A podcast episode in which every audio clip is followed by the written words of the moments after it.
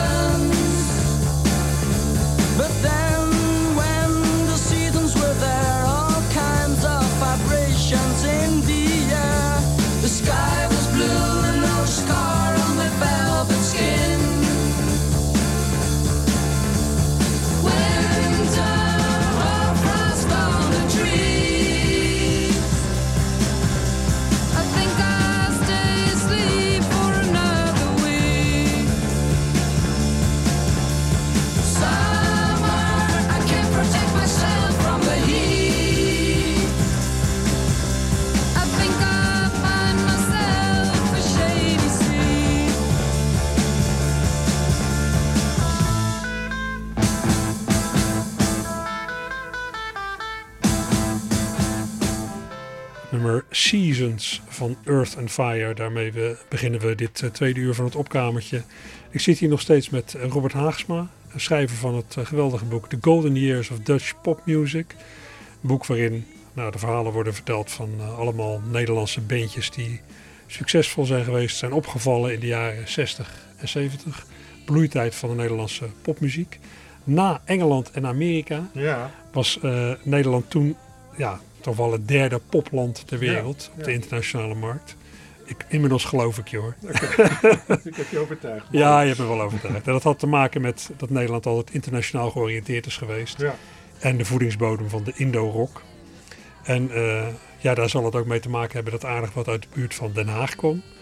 Zoals eh, Shocking Blue, waar we het afgelopen uur Ja. wat van hebben gedraaid. Sandy Coast, Sandy ook daar uit de buurt.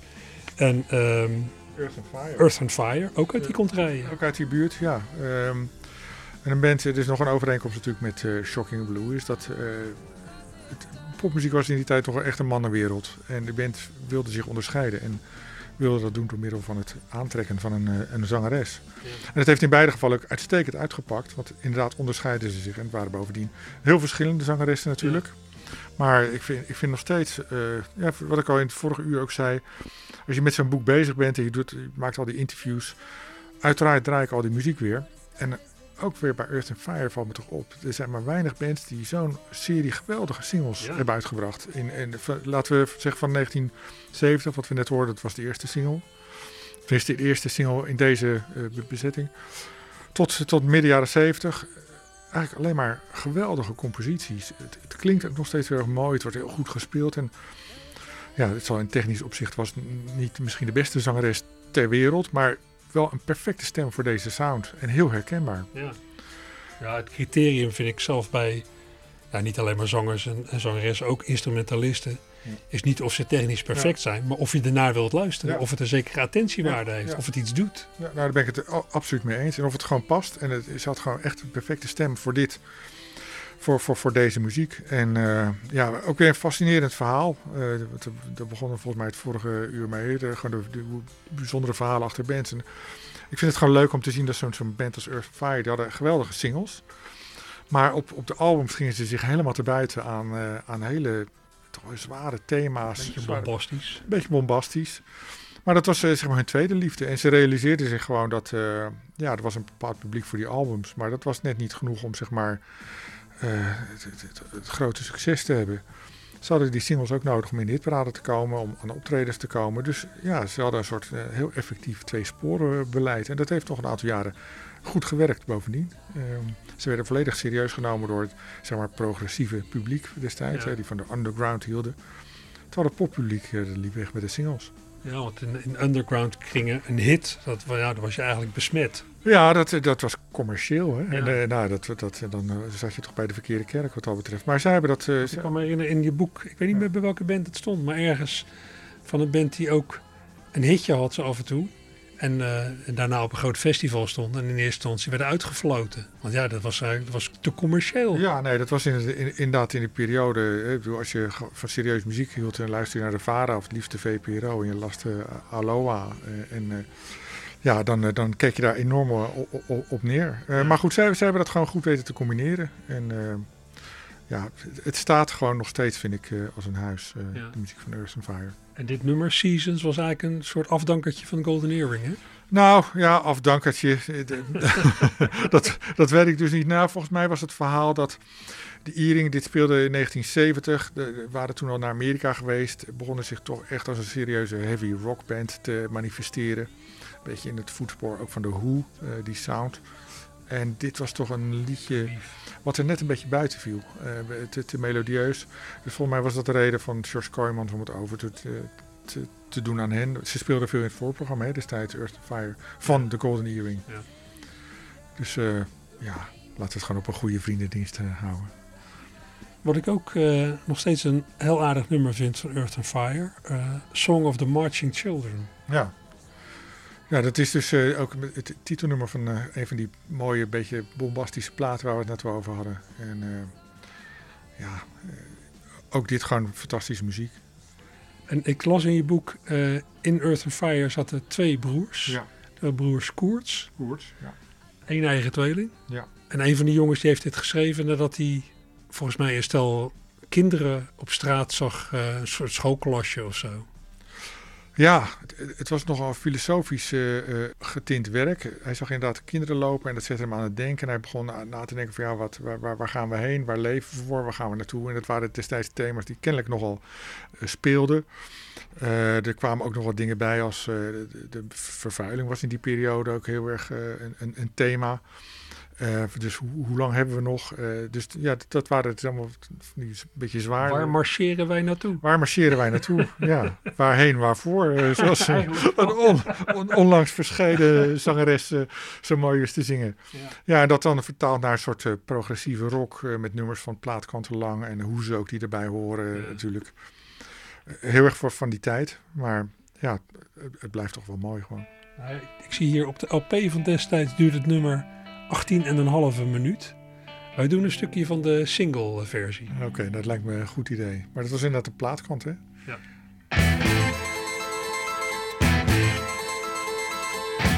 On a night I saw a fate. I saw children and children.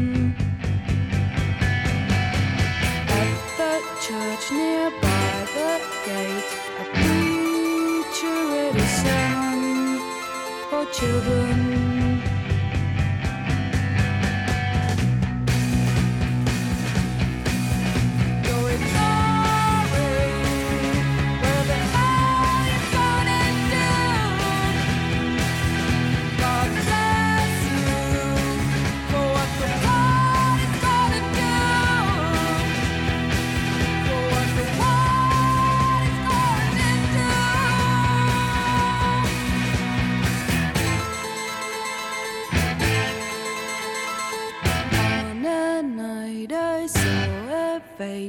I saw marching children and children.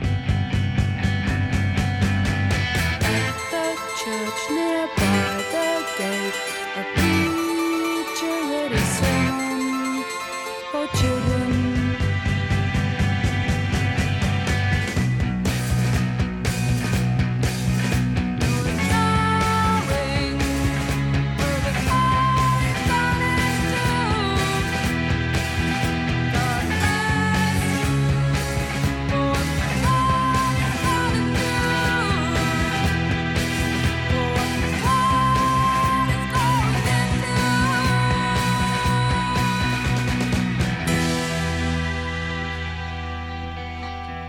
Song of the Marching Children van Earth and Fire. Ehm, wat mij opvalt in je boek is dat eh, het slagen van bandjes en ja, hun levensduur wel heel erg afhankelijk is van goed management. Nee, dat is absoluut een feit. Eh, eh, er- zijn ontzettend veel voorbeelden van bands waar het in dat opzicht aan eh, ontbrak. Ik weet niet of we het er nog over de zips eh, gaan hebben, bijvoorbeeld uit Dordrecht. Eh, ik, ik heb wel eens twee uur gemaakt over de Zips. Dus nou ik dacht eigenlijk van, maar, Nee, maar goed, ook interessante band. Ja, en, hele- en ook aardige muziek gemaakt. hele aardige muziek gemaakt. Er was veel om die band te doen. Ehm, en ik heb, ik heb de zanger, eh, Filip, Filip Elseman, ge- gesproken. En uiteraard gevraagd van jullie hebben een aantal hartstikke goede singles uitgebracht, maar nooit een, een album. Ja, het antwoord was dan toch van ja. Hadden we een manager gehad die gezegd had van jongens, er moet een album gemaakt worden, dan was die er echt wel gekomen. Maar we kwamen niet op het idee. Ik bedoel, eh, Dragonfly, idem dito, band uit Zeeland. Ja. Geweldig getalenteerde band. Echt goede muzikanten. Die eh, Rudy de Quelju, de, de gitarist, is later ook in allerlei andere bands terechtgekomen. Hè? Brainbox, Vitesse, eh Masada. Enorm getalenteerd. Maar volledig gebrek aan discipline. Wat natuurlijk ook een beetje door de afwezigheid van management kwam. Want ik vroeg ook van, hoe komt het ja, dat jullie het nooit echt ver geschopt hebben? Ik bedoel, twee singles en en een kleine bekendheid. En dan zei ik van ja, we kwamen dus uit Zeeland en hadden we een optreden in Friesland. En dan stapten we in de auto en dan eh, zagen we Middelburg nog in onze achteruitkijkspiegel. En dan zeiden we tegen elkaar, hebben echt zin om helemaal naar Friesland te gaan? Het hele kut end. en dan keken we elkaar aan en zeiden van nee hoor. En dan reden ze gewoon weer terug en dan gingen ze de kroeg Ja. in. En hij zei van ja, daar, daar schop je natuurlijk niet ver mee. En, en eh, wat dat betreft zelfkennis is over het algemeen weer redelijk groot eh, aanwezig. En dat, dat, Ze dat, hebben er ook de tijd voor gehad, hè? ze hebben er ook de tijd voor gehad. Dus d- dat was natuurlijk heel veel eh, een probleem eh, bij, bij die bands. En je ziet ook, als het wel goed was, ehm, de Iering hadden eh, eh, eh, Freddy Haaien achter zich, eh, hun ontdekker, om het zo maar eens te zeggen. En, eh, en eh, ja, dat was gewoon een man met een enorme gedrevenheid. Ik heb hem gelukkig een aantal keren in de loop van de jaren meegemaakt. Oh, hij leeft ook al niet meer trouwens. Maar hij heeft gewoon echt wel een verschil gemaakt. Hij was al heel erg internationaal bezig. Het, het was een man met een enorme energie en ook wel een soort van visie. Ja, en dat heeft, los van het talent wat die band natuurlijk gewoon had, onmiskenbaar, heeft toch wel echt heel veel gescheeld. En dat ontbrak ja, bij heel veel van die andere groepen. En hij zat niet alleen maar achter Golden Earrings, maar andere bands ook, hè? Ja, nee zeker. Earth and Fire. eh, eh, hij zal zich ongetwijfeld ook met Sandy Coast eh, bemoeid hebben. Toch wel een beetje die polydoorstal die je destijds had. Hij is later ook directeur geworden in, en hij kwam uit Den Haag. Maar vooral de Iering, dat was echt zijn, dat, was, dat waren zijn oogappels wel hoor. Dat is ook altijd zo gebleven. En hij is later ook naar Amerika gegaan, daar gaan werken bij Polygram in, eh, in, in Amerika.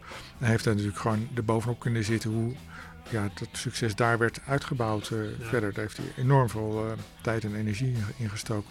Ja, dat, dat, dat maakt gewoon zo, zo'n enorm verschil. Nee, want heel veel van die bandjes die zijn dan gestruikeld op drank en drugs. Ja. Of ja, gewoon gebrek aan discipline, gebrek aan management. Maar het waren natuurlijk gemiddeld genomen ook heel jonge lui eigenlijk, als Ja. je terugkijkt. Ja, nou ja, neem een Outsiders, Wally Tax. Die de eerste jaren dat de Outsiders optraden, speelde hij in zalen waar hij als bezoeker niet naar binnen mocht. Nee. Hij begon toen hij 13 was, geloof ik. 12, 13 jaar. En, Ja. ehm, en als je daarna gaat, eh, dat zal dan eh 364 geweest zijn eh, in 1970. Of eigenlijk in 1968, 69 was het eigenlijk alweer voorbij. Hij was toen nou, begin 20. Ja. Eh, toen, toen was eigenlijk eh, het, het hele verhaal over en uit. Ga je zelf na, hoe verstandig was je zelf op die leeftijd? Ja, ik eh, keer niet graag terug naar die periode. Laten we dat niet live in uitzendingen gaan doen in ieder geval. Nee, maar ik bedoel, het, het, het was voor heel veel van die, van die muzikanten was toch snel voorbij wat Ja. dat betreft. En ja, dat, dat, dat lag inderdaad heel erg aan, aan een gebrek aan discipline. Ook aan, aan niet gewoon weten van, ja, wat, wat moeten we verder? Gewoon, het is toch, eh, uiteindelijk denk ik toch, het, het, vermogen om je aan te kunnen passen aan, aan, aan de tijd. En we moeten er natuurlijk niet een twee uur durend fanclubprogramma voor de Golden Earring van maken. Maar wat ik gewoon echt altijd Die zijn bewonder... daar wel een uit, uitzonderlijk voorbeeld Ja, van. nou een de- soort Rolling Stones van de lage landen Ja. qua duurzaamheid. qua duurzaamheid, maar zich aan kunnen passen toch aan andere tijden. En Ja. eh, ze begonnen natuurlijk ook gewoon als het zoveelste beatbandje en zagen gewoon wat er in Amerika en Engeland gebeurde. En, en verzetten de bakens en, en eh, ja, hebben dat gewoon goed gedaan. En ik heb, ik heb er ook gewoon een, eh, een enorm respect voor Ja. en bewondering voor. Het blijft, ja, Het is ook een kwestie van onderling geen ruzie maken. Ja, en dat hebben ze ook goed eh, eh, voor elkaar altijd gehad. Eh, eh, zoals ik al eerder zei, heb ik daar ook, ook ooit een boek aan gewijd. Dus ik heb ook een beetje gezien wat, wat binnen die band nou, ja, wat, wat, hoe die sfeer daar nou is. En, en het is toch, eh, het zijn hele verschillende mensen. Eh, ook grote meningsverschillen. Maar er is gewoon één enorm diep geworteld besef dat nooit uit het oog wordt verloren. En het is, zonder die band zijn we eigenlijk helemaal niks. Ja. Eh, ze hebben ook wel solo dingen uitgebracht. En die zijn zonder uitzondering allemaal geflopt. En ja, als je dat besef maar goed hebt van... Ja, eh, gewoon, we hebben echt een goede boterham, we hebben succes als we dit met z'n vieren doen. Ja. Ja, dan, eh, dan, heb, je, dan heb je dat goed, eh, goed voor elkaar. Eh, maar heel veel... Een soort Europese gedachte, maar dan heel geslaagd. Ja, precies. ja, nou ja, het is gewoon heel, het is gewoon ontzettend verstandig. Ja. En je merkt ook als je met die band praat dat, dat het nog steeds is het een soort, echt een soort gang. Het is nog steeds een gang van wij tegen de rest van de wereld. Je, Ja. je komt er ook niet tussen, weet je wel. Je, als je ons probeert te informeren van hoe, hoe denk je daarover, zijn er wel eens meningsvers- meningsverschillen over. Je, je komt er vrij snel, loop je tegen een muur op van dat zijn onze zaken en daar, Ja. eh, daar gaat de buitenwereld, heeft er niks mee te maken. Ja, en dat, en dat, dat heeft die band gewoon zo ver gebracht. En dat is bij heel veel andere groepen toch echt een eh, enorm probleem geweest. Ja. En ik heb het idee dat George Kooijmans toch het creatieve brein is van de groep. Ja, George Kooijmans is, is wat dat betreft echt, echt de creatieve brein van de band. Eh, Barry Hay is toch wel degene met, met, de, de, met de, vaak de hele impulsieve invallen. Eh, is ook wel heel erg creatief wat dat betreft. En natuurlijk het uithangbord van de band. En Rinus Gerritsen, waar ik dan zelf veel mee gesproken heb in de periode dat, dat ik daar heel erg mee bezig was met, met een boek. Dat stil. Ja, dat, als je met hem praat, hij, hij praat het meest van allemaal. Veel mensen realiseren ze niet. Het is echt een spraakwaterval. Maar hij is wel echt een, een heel conservatief iemand. Dus echt een soort anker. Dus als de band was... Weet je, in die eind jaren zeventig wilde iedereen disco gaan doen bijvoorbeeld. Weet je wel, zelfs de Stones. Ehm, en hij, hij was dan altijd degene die zei van... jongens, dat moeten, we- dat moeten we niet doen. Geen rare dingen doen. Geen fratsen. Dus hij, is, hij heeft het schip altijd op koers gehouden wat dat betreft. Iemand die ik ook altijd eh, bewonderd heb als, als creatieveling is Bob Bauber. Ja. Met ZZ en de Maskers. Ja, eh, dat was eh, wat merkwaardig. Bijzondere gozer. Ja, een bijzondere man. Ik heb hem niet gesproken. Hij leeft nog steeds. Hij moet Ja. inmiddels behoorlijk op leeftijd zijn. Eh, hij is ernstig gebrouilleerd geraakt met de maskers Ja. in, in, in- een aantal jaren geleden. Maar hij was, had een, een theaterschool hè, in, in Amsterdam. Hij, hij zat helemaal aan de basis van de, hoe heet het, de Ja, Kleinkunstacademie. de Kleinkunstacademie waar Rob de Nijs, die zat volgens mij al in het eerste leerjaar toen Ja. die opgericht werd. En hij had eh, daarnaast ook een zangcarrière en had eh, op een bepaald moment eh, in Amerika een zanger gezien die een soort horror act had. Hij had daar veel succes mee. Ik dacht van nou, dat, moet, dat moeten we naar Nederland kunnen vertalen. En hij heeft daar een band bij gezocht. Het, het was volgens mij door oorspronkelijk een begeleidingsband van Rob de Nijs. Ehm, en ja, dat, heeft een aantal jaren gewoon goed gedraaid. Nederland was natuurlijk nog, dit, dit was echt begin jaren 60, hè, 2, 3, 64. Dus Nederland was nog echt een heel erg bleu en onschuldig land. Dus als je eh, een spotje en, eh, op een podium zette en het, verder het licht wat dimde en je kwam met een zwarte cape op en je deed iets met begrafenissen en begraafplaatsen, dan, dan zat Nederland al snel te griezelen. daar, daar kom je tegenwoordig niet meer mee weg. Nee. Maar het was natuurlijk het, naar huidige maatstaven allemaal buitengewoon knullig en, en amateuristisch. Maar dat was toen echt wel live, als ik de verhalen moet geloven. En ik heb de gitarist Jan de Hond hier uitgebreid over gesproken. Dat was echt eh, de, de, de, het muzikale hart van de, van de band. Was het echt een enorm, enorm succes, deze act. En een van hun grootste successen was Dracula. Ja. Vertaling uit het Engels. Hè? Ja, dat was eh, gewoon een Amerikaans hitje eh, ge- geweest. Of in ieder geval een nummer wat destijds goed deed. En dat is gewoon vertaald. De tafel was gedekt voor twee in het spookhuis aan de zee. Een vampier hield de kaarsen vast en ik was er de eregast. Oh, Dracula, Dracula, Dracula.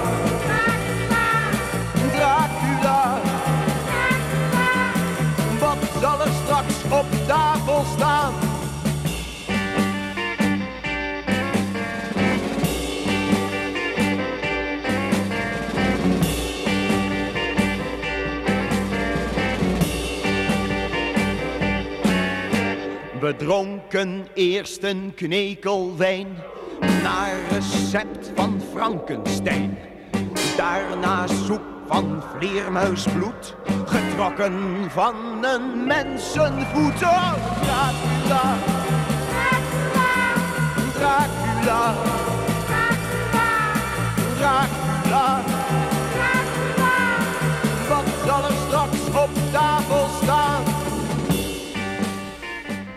Dracula van eh, ZZ en de Maskers. Met eh, Bob Bauer, die Ja. mij nogal intrigeert. Creatief talent, multitalent. Ja, ja eh, al jaren niks meer van gehoord natuurlijk. Maar wat ik, wat ik al zei, is zal inmiddels op leeftijd zijn. Ja. Eh, Jan de Hond, die hier gitaar hoorde spelen, die was eh, tot voor kort in ieder geval nog te zien eh, bij de pioniers van de Nederpop natuurlijk. Ja, dat is de, die serie concerten Ja. die Johan Derks organiseert. Ja. Met allemaal oude knarren uit, nou, uit dit tijdperk. eh, De Golden tijdperk. Years of Dutch Pop Music. Hij het ook kunnen noemen. Ja, precies. en, eh, En, Jan eh, de Hond heeft een probleem met doofheid, geloof ik. Ja, hij was eigenlijk gestopt met spelen. want hij zat heel lang nog in de band van Boudewijn de Groot. En hij heeft me dat verteld. Eh, het aardige is dat hij speciaal voor het boek bij mij wat thuis is gekomen. Ik zag dat hij af en toe ook interviews bij mensen thuis doet. Eh. Dus dat zei ik van, heb je zin om eh, bij mij langs te komen? Nou, dat vond hij een heel, heel leuk idee. Maar toen vertelde hij inderdaad wel dat hij een aantal keren op zijn schouder werd ge- getikt. En dat is eigenlijk wel hartverscheurend om te horen. Zeker als je weet dat zijn man 50, 60 jaar gitaar heeft gespeeld. Bij concerten van Boudewijn de Groot van, joh, je zit helemaal in de verkeerde toonsoort. En, eh, en zelfs al bij soundchecks dat ze mensen zeiden van, joh, waar ben je mee bezig? Je, Zit, je zit echt helemaal naast. En dat hij nog een tijdje heeft ge- geprobeerd op, op zicht te spelen, dus Ja, op, op zijn ja, vinger. Maar dat, ja, dat ging dus ook niet meer. Dus hij, hij was gestopt en toen is hij in een diep, eh, diep eh, dal gevallen. En toen kwamen die pioniers van de nederpop, die dienden zich aan. En hij had zoiets van, daar moet ik bij zijn. En Ja. toen heeft hij toch een soort opstelling gecreëerd... waarbij hij eh, een soort monitor-speaker rechtstreeks op zich had eh, gericht. En toen heeft hij nog meegedraaid op het eerste seizoen. Ik hoorde via Facebook dat hij inmiddels uit de boot gekukeld is. Ja, Ik ja. heb geen idee overigens zelf, misschien dat jij meer weet dan ik. Nee, ik weet niet. Ja, ik, ik ben op Facebook met hem bevriend. Ja, maar ik ik, ook. ik kan dat ook moeilijk wegen. nee, Hij was ermee opgehouden en ook nou, teleurgesteld of zoiets. Ja, niet. Ja, nou, ik, de, de- toen, ik- toen ik hem interviewde, dat- is nog vrij recent. Dat was een van de laatste interviews die ik voor dit boek heb gedaan. Toen was alles nog eh eh, eh, koek en ei. Maar hij speelde natuurlijk altijd La Comparsa, wat ook over Ja, een, ja, ja. een- een heel mooi, beetje Shadows-achtig eh, nummer. Maar het was ook een cover van een oud eh, wijsje. ja. Eh, Van Ernesto Lecuona. ja, heel goed. Heel goed. Parate kennis is fantastisch. Ja, nou ja. Maar ja, Maar misschien in het algemeen, je hebt een hele hoop van deze oude knakkers gesproken. Hoe drogen ze op? Nou, toch wel vrij goed, moet ik zeggen. Eh, het, het wisselt natuurlijk. Ik bedoel, zo'n Jan de Hond, dat is gewoon een, een, natuurlijk een man op leeftijd. eh, maar nog wel leeft echt voor zijn instrument en wil heel graag spelen. En heeft nog steeds die liefde voor dat, eh, voor dat vak. Ja, bij anderen er, zijn natuurlijk een, een aantal ontvallen. Ik bedoel, Wally Tax leeft Ja. niet meer. Ja, en dat, dat is iemand die ik wel in de loop van de jaren veel heb gesproken. En ja, dat, dat, dat vond ik moeilijke gesprekken. Veel bitterheid, veel zuur, miskend. Ik vind mis- mensen die miskend zijn, dat zijn moeilijke mensen om mee te praten. Ja, ik. De, ja. zeker als je weet van nou, je hebt, je hebt er ook zelf een hand in je lot Ik gehad. net zeggen, hij, ik- ik- ja, ik heb hem nooit ontmoet, maar hij leek mij labiel. Ja. En eh, je ziet nogal eens dat labiele mensen hun eigen aandeel in de dingen over het hoofd zien. Ja, nou, dat was in zijn geval zeker het geval. En bovendien was hij een eh, grenzeloze fantast. Dus eh, hij probeerde ook van alles op de mouw te spelen waarvan je Ja, wist van nou, dat, dat, daar klopt gewoon helemaal niks van. Nou, het, het wisselt heel erg. Wat ik, waar ik bijvoorbeeld ook gemerkt heb, is dat eh, eh, ik een van de leden van Solution heb gesproken. Dat, eh, overigens, eh, dat was ook weer zo'n prettige manier om je even je- jezelf op te frissen. Je luistert weer naar en denkt van, dat is eigenlijk een ontzettend goede band. Eh, Ja. jarenlang niet gedraaid, die platen. Maar dat geldt terzijde. Maar daar is bijvoorbeeld nog maar een paar jaar geleden een enorme ruzie in uitgebroken. En die mannen zijn inmiddels ook achter in de 60. Ja, ja. En denk je, het, dan probeer je erachter te komen van waar gaat het om?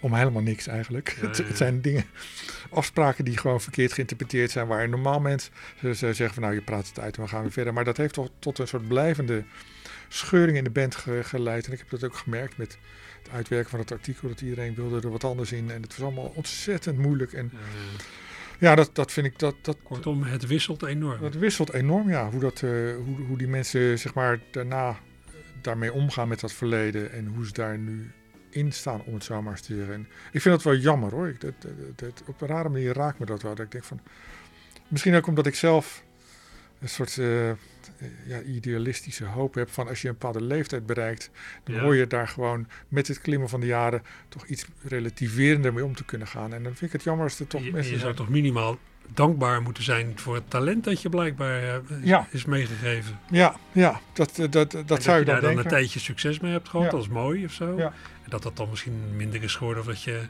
ja, min of meer noodgedwongen je leven een andere kant hebt Ja. eh, uit moeten sturen. Nou, Ja. zwa.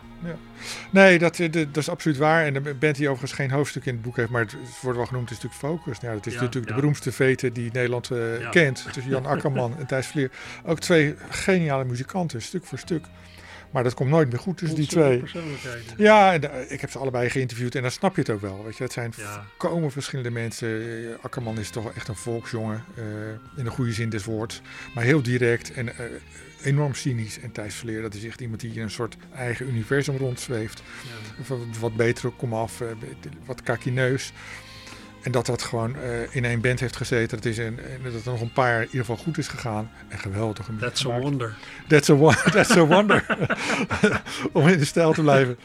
Dus, eh, ja, dus, eh, maar ook dat komt nooit meer goed. En dat, ja, dat verbaast me dan. Maar goed. Dat, over moeilijke mensen gesproken. Ik had me dat nooit zo gerealiseerd. Rick van der Linden van Exception. ja, Geweldige organist. ja, Exception bewerkte allemaal klassieke stukken. Een soort rock-idioom. ja. Ook veel succes. Maar het was niet makkelijk iemand om mee samen te werken. Nee, nee ik, ik heb helaas niet de gelegenheid meer gehad om hem zelf eh, te interviewen. Ik heb Nee, wel zijn trompetist, Ja. eh, Rijn van der Broek.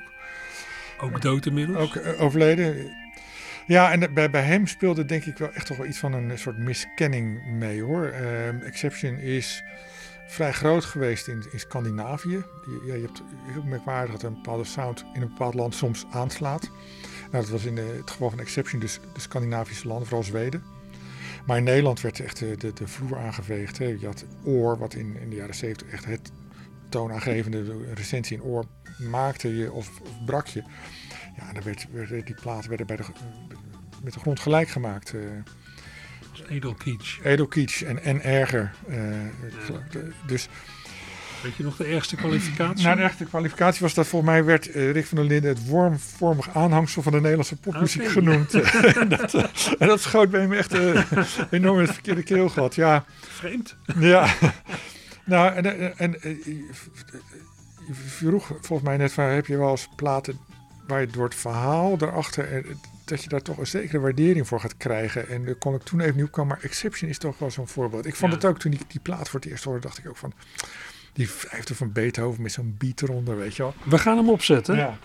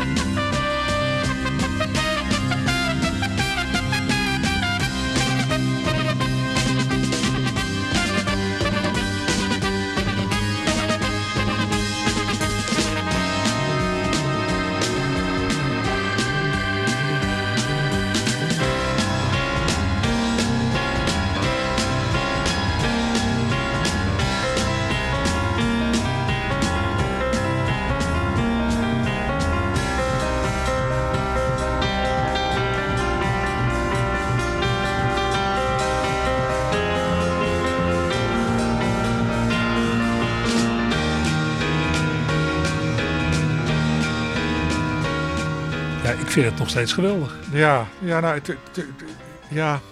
Misschien is het ook, ik, ik ben toch misschien een beetje een kind van de jaren zeventig. En het waren toch wel bepaalde types die van deze, deze muziek, die- mensen die net wat de square waren.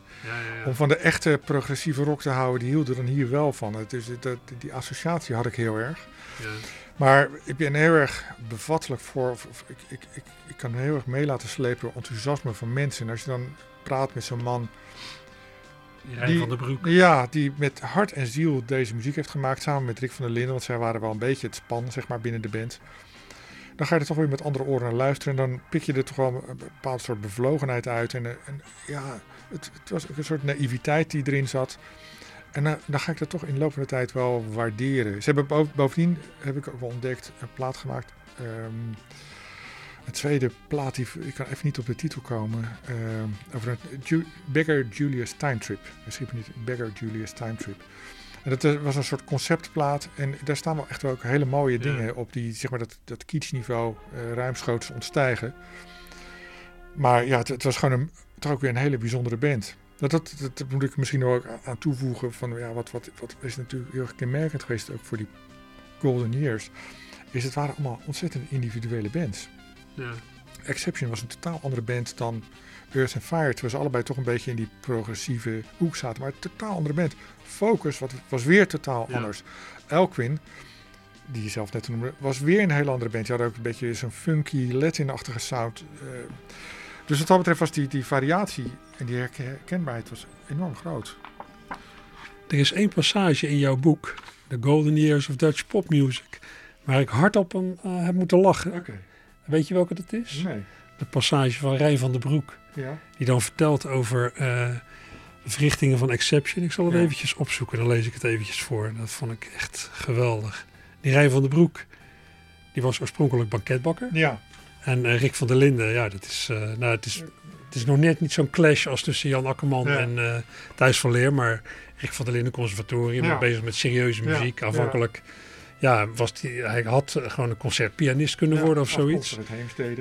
Ja, Ja. afkomstig uit Heemstede. nou, in ieder geval betere kringen. Ja. En eh Rijn van den Broek eh, had een wat andere achtergrond. Ik lees even voor. Het begint even met een zin van jou. Na Rick's dood, Rick van der Linden, in 2006... werd er in terugblikken vaak gerefereerd aan zijn turbulente leven. En nou komt Rijn van den Broek aan het woord. Hij leefde voor de muziek, heeft hij het dus over Rick. Rick was bovendien een winnaar. Hij wilde slagen, succes hebben, de beste zijn. Hij was daarnaast behept met een enorm perfectionisme. Dat werd niet allemaal even goed begrepen. Zijn bandleden moesten spelen wat hij in zijn hoofd hoorde. Hij kon humeurig reageren als dat naar zijn zin niet snel genoeg opgepikt werd. Er trok regelmatig een wissel op de sfeer in de band. De spanning was vaak op te snijden. Dat alles had een sterke weerslag op zijn persoonlijke leven. Hij is diverse keren getrouwd geweest, onder meer met Penny de Jager, danseres, ja toch, uit Ja, Topop, ja, dat zeg ik maar eventjes. Die vrouwen kregen vroeg of laat genoeg van de geobsedeerde manier waarop hij met zijn band en de muziek bezig was. Voor het eerste huwelijk, zegt nog steeds Rijn van den Broek, heb ik vanwege mijn eerdere vak een mooie bruidstaart gemaakt. Voor het tweede ook nog. Ik was er ook bij toen hij voor de derde keer in het huwelijk trad, maar kon het toen niet meer opbrengen om weer een taart te bakken. Ja, nee, dat, eh, dat eh, herinner ik me nu inderdaad weer eh, dat hij dat... eh, Dit zijn toch de pareltjes uit de Ja, geschiedschrijving ja, ja. van de Nederlandse muziek. Ja, ja, dankjewel. Nee, maar zo, ik kan me er ook toch alles bij voorstellen. Dat je denkt, ja, nou, die, die taart, dat laat ik nu maar zitten. Ik ga niet voor een derde keer met zo'n witte doos... Maar ik kan me ook voorstellen dat iemand die helemaal geobsedeerd is door die muziek, ja, dat, dat door die enorme aandacht en die enorme hoeveelheid energie, dat dat wel tot iets leidt. Ja. Nou ja, dat heeft in zijn geval zeker geleid tot iets. Door, eh, wat ik al zei, er werd het een beetje neerbuigend gedaan. Zeker in hippe kringen in de jaren 70 over Exception. Maar hij heeft enorm veel succes gehad. Ik bedoel, het was echt eh, een van de best verkopende bands eh, in die periode. Dus wat dat betreft, ja, natuurlijk heeft het tot heel veel geleid. Kijk, van gewone, gemiddelde mensen moeten we Ja. het niet hebben. Nee, Ja, op kantoor, maar Ja. ja. Nee, maar goed, we hadden het net ook over Wally Tax, wat natuurlijk eh, de- deels een tragische figuur was. Maar toch, het was aan de andere kant een, ook een volstrekt unieke, het was wel een, per- eh, een persoonlijkheid, het was een karakter, het was een, het was een heel bijzonder iemand. En, en eh, dan, dan zie je ook wel, als je gewoon in de nabijheid bent, in de omgeving van zo iemand bent, hoe het komt dat zo iemand toch in de jaren zestig echt bijna als een soort magneet was, waar alle jongeren eh, naartoe trokken. ja. Ja, dat het dan eh, natuurlijk heel tragisch afloopt, dat is weer een heel ander verhaal. Maar je snapt inderdaad wel hoe dat komt. En, en je ziet ook wel, eh, nu, nu, ik associeer even vrijelijk door. eh, Ga je nou, de- mensen die ook die zelfkennis hebben van, ehm, ik, ben niet zo'n persoonlijkheid. Die heb ik ook gesproken namelijk. Dat was Frans Krassenburg, Ja. de eerste zanger van de Iering. Die, nou, de eerste paar jaar toen het nog een keurige beatband was met stropdasjes en eh, driedelig pak en eh, buigen na elk nummer. Nou, in, zeg maar, in dat stramien kon hij redelijk meekomen. Het was ook een aardige jongen om te zien. Het was een fijne, fijne, fijne man, nog steeds een hele aardige kerel. Maar ja, toen brak de psychedelica uit en moest er opeens woest eruit zien met lichtshows. En hij moest bewegen en hij moest een show maken. En hij wist van, dit, dit ben ik niet. Dit, Nee. dit, hij had al een vrouw en een kind. Dit- Dat, dat, zou, dat, zou, dat, dat werkte niet. Hij wist, ik ben niet de persoonlijkheid die deze band nodig heeft met hoe ze zich nu ontwikkelen. En hij is gewoon op een vrij soepele manier vervangen door Barry Hay. Zijn naam viel net al. Ja. Zonder later bitter te worden. Nou, precies, want ik heb hem uiteraard gevraagd van hoe onderging je dat? Maar dat was toch een, een, een realiteitszin van nee, ik, ik, ik, ik paste echt letterlijk niet meer in het plaatje. Nee. Ik, ik, eh, ik was te, te, te, te square, te, te, te degelijk. Ik, als zanger, als persoonlijkheid, ik eh, kon het niet. Nou, ik ken ook de, de allereerste drummer van de Earring, Ja, Fred van der Hulst. Ja. Die was niet goed genoeg. nee. Maar dat vind ik ook helemaal niet erg. Nog steeds niet. Nee. Van, nou, ik, heb, ik heb hem wel mooi bij de Golden Earring Ja, gedrumd. Precies, precies. Nee, dat was ook... En, en, eh, eh, Maar het hangt natuurlijk ook af van wat je later in je leven bent gaan doen. Hè? ja, dat, Ik bedoel, als, als dit gewoon het dynamische hoogtepunt Ja. was en daarna heb je toch een beetje genoegen moeten nemen met een baantje onder Ja. je niveau of eh, ja. waar je het niet gelukkig van was. Dat stimuleert natuurlijk wel dat soort nostalgische of misschien verbitterde gevoelens. Ja, de grap is dat ik overigens, eh, toen ik net in Rotterdam kwam wonen, op, eh, gepast heb op de kinderen van Fred van der Hilst. Oh. Dus ik ken hem goed. En uiteraard was het eerste zo'n beetje wat- toen ik bij hem over de vloer kwam en hij hoorde dat ik van muziek hield, was dit het verhaal natuurlijk dat meteen eruit kwam. En ehm, ja, ik bedoel, hij heeft... eh, ik heb het later ook wel met Rinus Gerrits over gehad hoe dat nou precies zat. Maar er was ook wel een beetje een botsing, botsing van, van, van milieus hoor. Eh, De Ah. Ierings, dat waren echt wel een beetje volksjongens. Ja, Eh, ja, ja. en hij de, en ze deden ook, nou, of ze de Mulo hebben afgemaakt, dat wil ik in midden houden, maar dat zal met enige moeite gebeurd zijn. Hij was toen al een gymnasiumjongen. Hij heeft natuurlijk later directeur volgens mij van Lantara Venster geweest. Eén van de, ja. Dus hij is eh, en ook voor mij acteur geworden. En eh, dus hij, hij is volgens mij, hij, hij- was toen al, denk ik, had andere ambities toen al. Eh, Ja. Dus eh, het is allemaal goed gekomen met hem.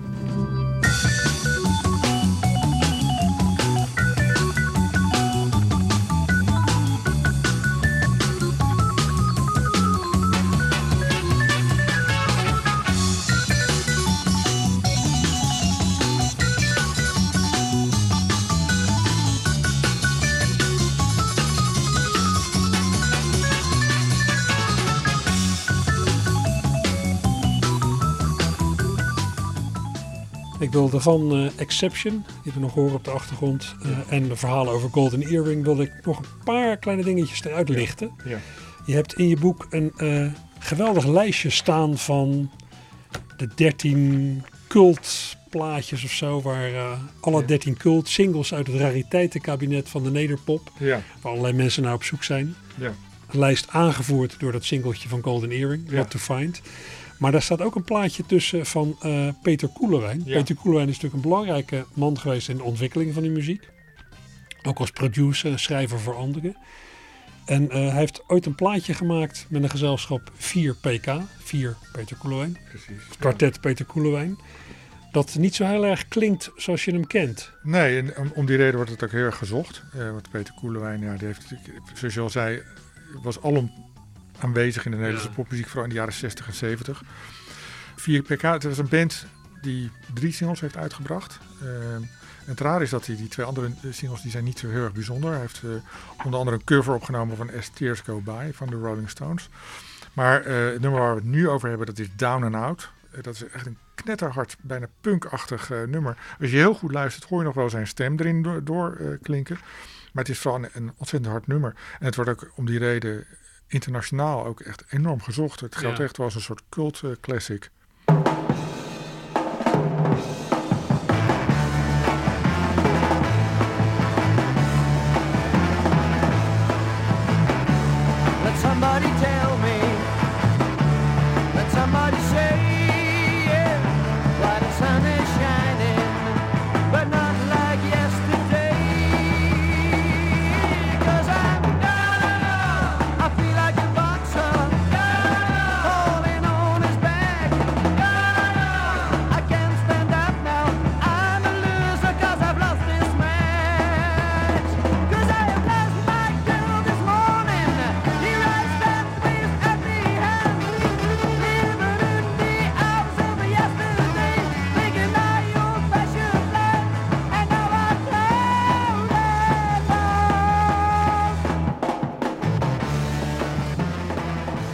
Luistert hoor je inderdaad de stem van Peter Koelewijn er wel in. Maar het is toch Beetje anders dan eh, Angeline de seksmachine of Kom van het dak af. Hoewel dat, ja, dat heeft natuurlijk ook een grote rol gespeeld in die ontwikkeling. Ja, ja, ja, dat was natuurlijk eh, toch echt een beetje de kennismaking met rock'n'roll in Ja, Nederland. dat zat nog eigenlijk voor die periode die jij beschrijft. Ja, ja zeker. Nee, maar dit is, dit is gewoon een heel bijzonder nummer. En, en, ja, als je, ik heb me heel erg verdiept toch in die, die, die periode. En dan stuit je op een aantal van dat soort eh, rariteiten. En ik vind het ja, leuk om daar een lijstje van te maken. Ik bedoel, muziekliefhebbers zijn vaak gek op lijstjes. Ja. Dus ik, ik heb een aantal daarvan eh, gemaakt. Ik bedoel, Ad Visser blijkt dan een heel grappig plaatje Ja, gemaakt ja. eh, te hebben. wat ook eigenlijk van knulligheid aan, aan elkaar hangt. Maar het is wel weer heel apart. En ja, dan ontdek je dat The Riots een, een band is die in 1967 eh, al als een van de eerste de Velvet Underground coverde bijvoorbeeld. Ja. Eh, heeft de eerste buiten Amerika die daar... Dit is niet ook stiekem jouw zoeklijstje van Nou, platen die je nog eh, moet hebben. Want het is allemaal hartstikke duur. Het is allemaal hartstikke duur. Nou, een, paar, paar- een paar singles heb ik, eh, maar een aantal ook niet hoor. En eh, eh, het is niet allemaal even zeldzaam hoor. Ik bedoel, het Nee. met ik heb geen zin om op te staan. Nee, Alleen nee, op het kerkhof, dat is, dat is gewoon Nee. allemaal niet zo heel erg ingewikkeld. Ik wil eigenlijk nog eventjes door op Peter Koelewijn. Want Ik kan mij verhalen herinneren, ja, dat beschrijf je eigenlijk niet zo heel erg in je boek. Dat toen dit soort muziek opkwam, dat platenmaatschappijen er eigenlijk niet zo goed raad mee wisten. En dat die, die beatmuzikanten, die groepjes, die kwamen in eerste instantie dan voor technici in de studio. Ja. Die stonden daar met stofjassen Ja. en, en nog net geen oordoppen in vanwege de herrie, maar die het niet begrepen. Ja. En uiteindelijk zijn die platenmaatschappijen ertoe overgegaan om een paar van die mensen uit die kringen in dienst te nemen als producers. Eh, Eddie Owens bijvoorbeeld. En Peter Koelewijn. En Peter Koelen en later Boudewijn de Grote ook. Die heeft Ja. ook jarenlang producties gemaakt. Nee, dat, dat, dat was ook de reden, wat ik al eerder zei, dat eh, Golden Earring na, twee, na hun eerste single naar eh, Engeland gingen voor, voor een, eh, hun tweede single. Ehm, omdat, ja, ze, ze werden gewoon, ze, ze kwamen in die studio's in Hilversum, ze, zaten- ze zaten in Hilversum of in, in Haarlem. En eh, hadden niet alleen te maken met stofjassen die eigenlijk gewoon totaal niet wisten hoe die muziek opgenomen moest worden. Maar ze werden ook echt een beetje bejegend alsof het tuig was. hè. Het waren toch eh, technici die, die, die dit werk vaak al op dat moment 10, 20 jaar deden. Waren al die keurige eh, muzikanten gewend die daar op tijd kwamen. Die de boel netjes achterlieten en opeens kwamen de, die langharige beatbands binnen. Ja, dat was een enorme clash van... van generaties en van, van opvattingen ook. Eh, die, die bands, ja, je hoorde net het liedje van, eh, van Peter Koelijn. Ze waren ook hard, het moest een beetje vervormen, het moest kraken. Ja. Ja, en die, die, die technici van daarvoor, ja, die wilden het allemaal toch het liefst zo mooi mogelijk. En zo Al die. VU-meters toch netjes in, Ja, niet in het rood. Niet, niet in het rood. ja, en in, in Engeland en Amerika was men toch veel gedurfder. Durfde men gewoon wel heel veel compressie en, en vervorming toe te laten, zodat het echt knalde. Dus ja, dat, dat is heel snel veranderd. eh. Ja. Ja. ja, en dat, dat plaatje, je noemde het net al, van Ad Visser, is ook wel... Ja, dat is sowieso een rare knakker, eigenlijk. Ik heb me dat nooit zo gerealiseerd toen ik vroeger naar Top Op keek... Ja. en eh, al die bandjes aan elkaar zag eh, praten. Maar die is dus zelf ook actief geweest eh, Ja. als, als zanger, componist, eh, van alles en nog wat. Ja, het is voor mij een hele korte carrière geweest. Want het heeft, ik bedoel, hij later heeft hij Ja, wel New Age-achtige New dingen. Age dingen. En hij heeft met Daniel Sauleka ook nog een hitje gehad. eh, Van een soort conceptplaat. Maar dat is echt veel en veel later.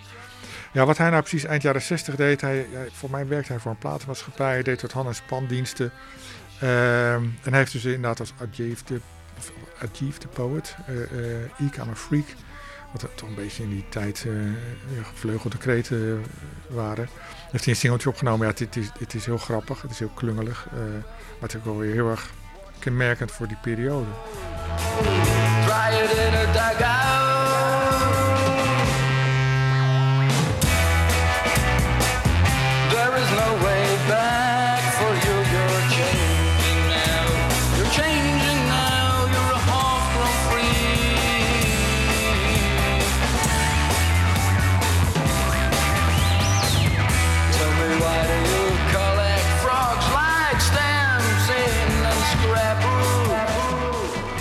We zitten natuurlijk telkens te praten over wat, wat maakt deze periode gewoon zo bijzonder. Dat is ook wel een beetje dat dit soort dingen konden gewoon. Eh, je had eh, een platenmaatschappij Negram en dat, dat gold toch wel een beetje als een soort kraamkamer. Eh, Er werden allerlei bandjes naartoe geloodst die een aardig idee hadden en er werd een singeltje uitgebracht. Nou, werd het wat, werd het wat, werd het niks. Nou ja, was er ook eh, geen man overboord. Er kon heel veel. En ik Ja, denk, het, het was natuurlijk ook gewoon een pioniersfase, ook in, Ja. in muzikale ontwikkeling. Dit was het begin van de popmuziek eigenlijk. Ja, maar ik zie ook wel een pa- parallel met wat er gewoon elders in de maatschappij gebeurde. Het waren toch heel veel oude waarden.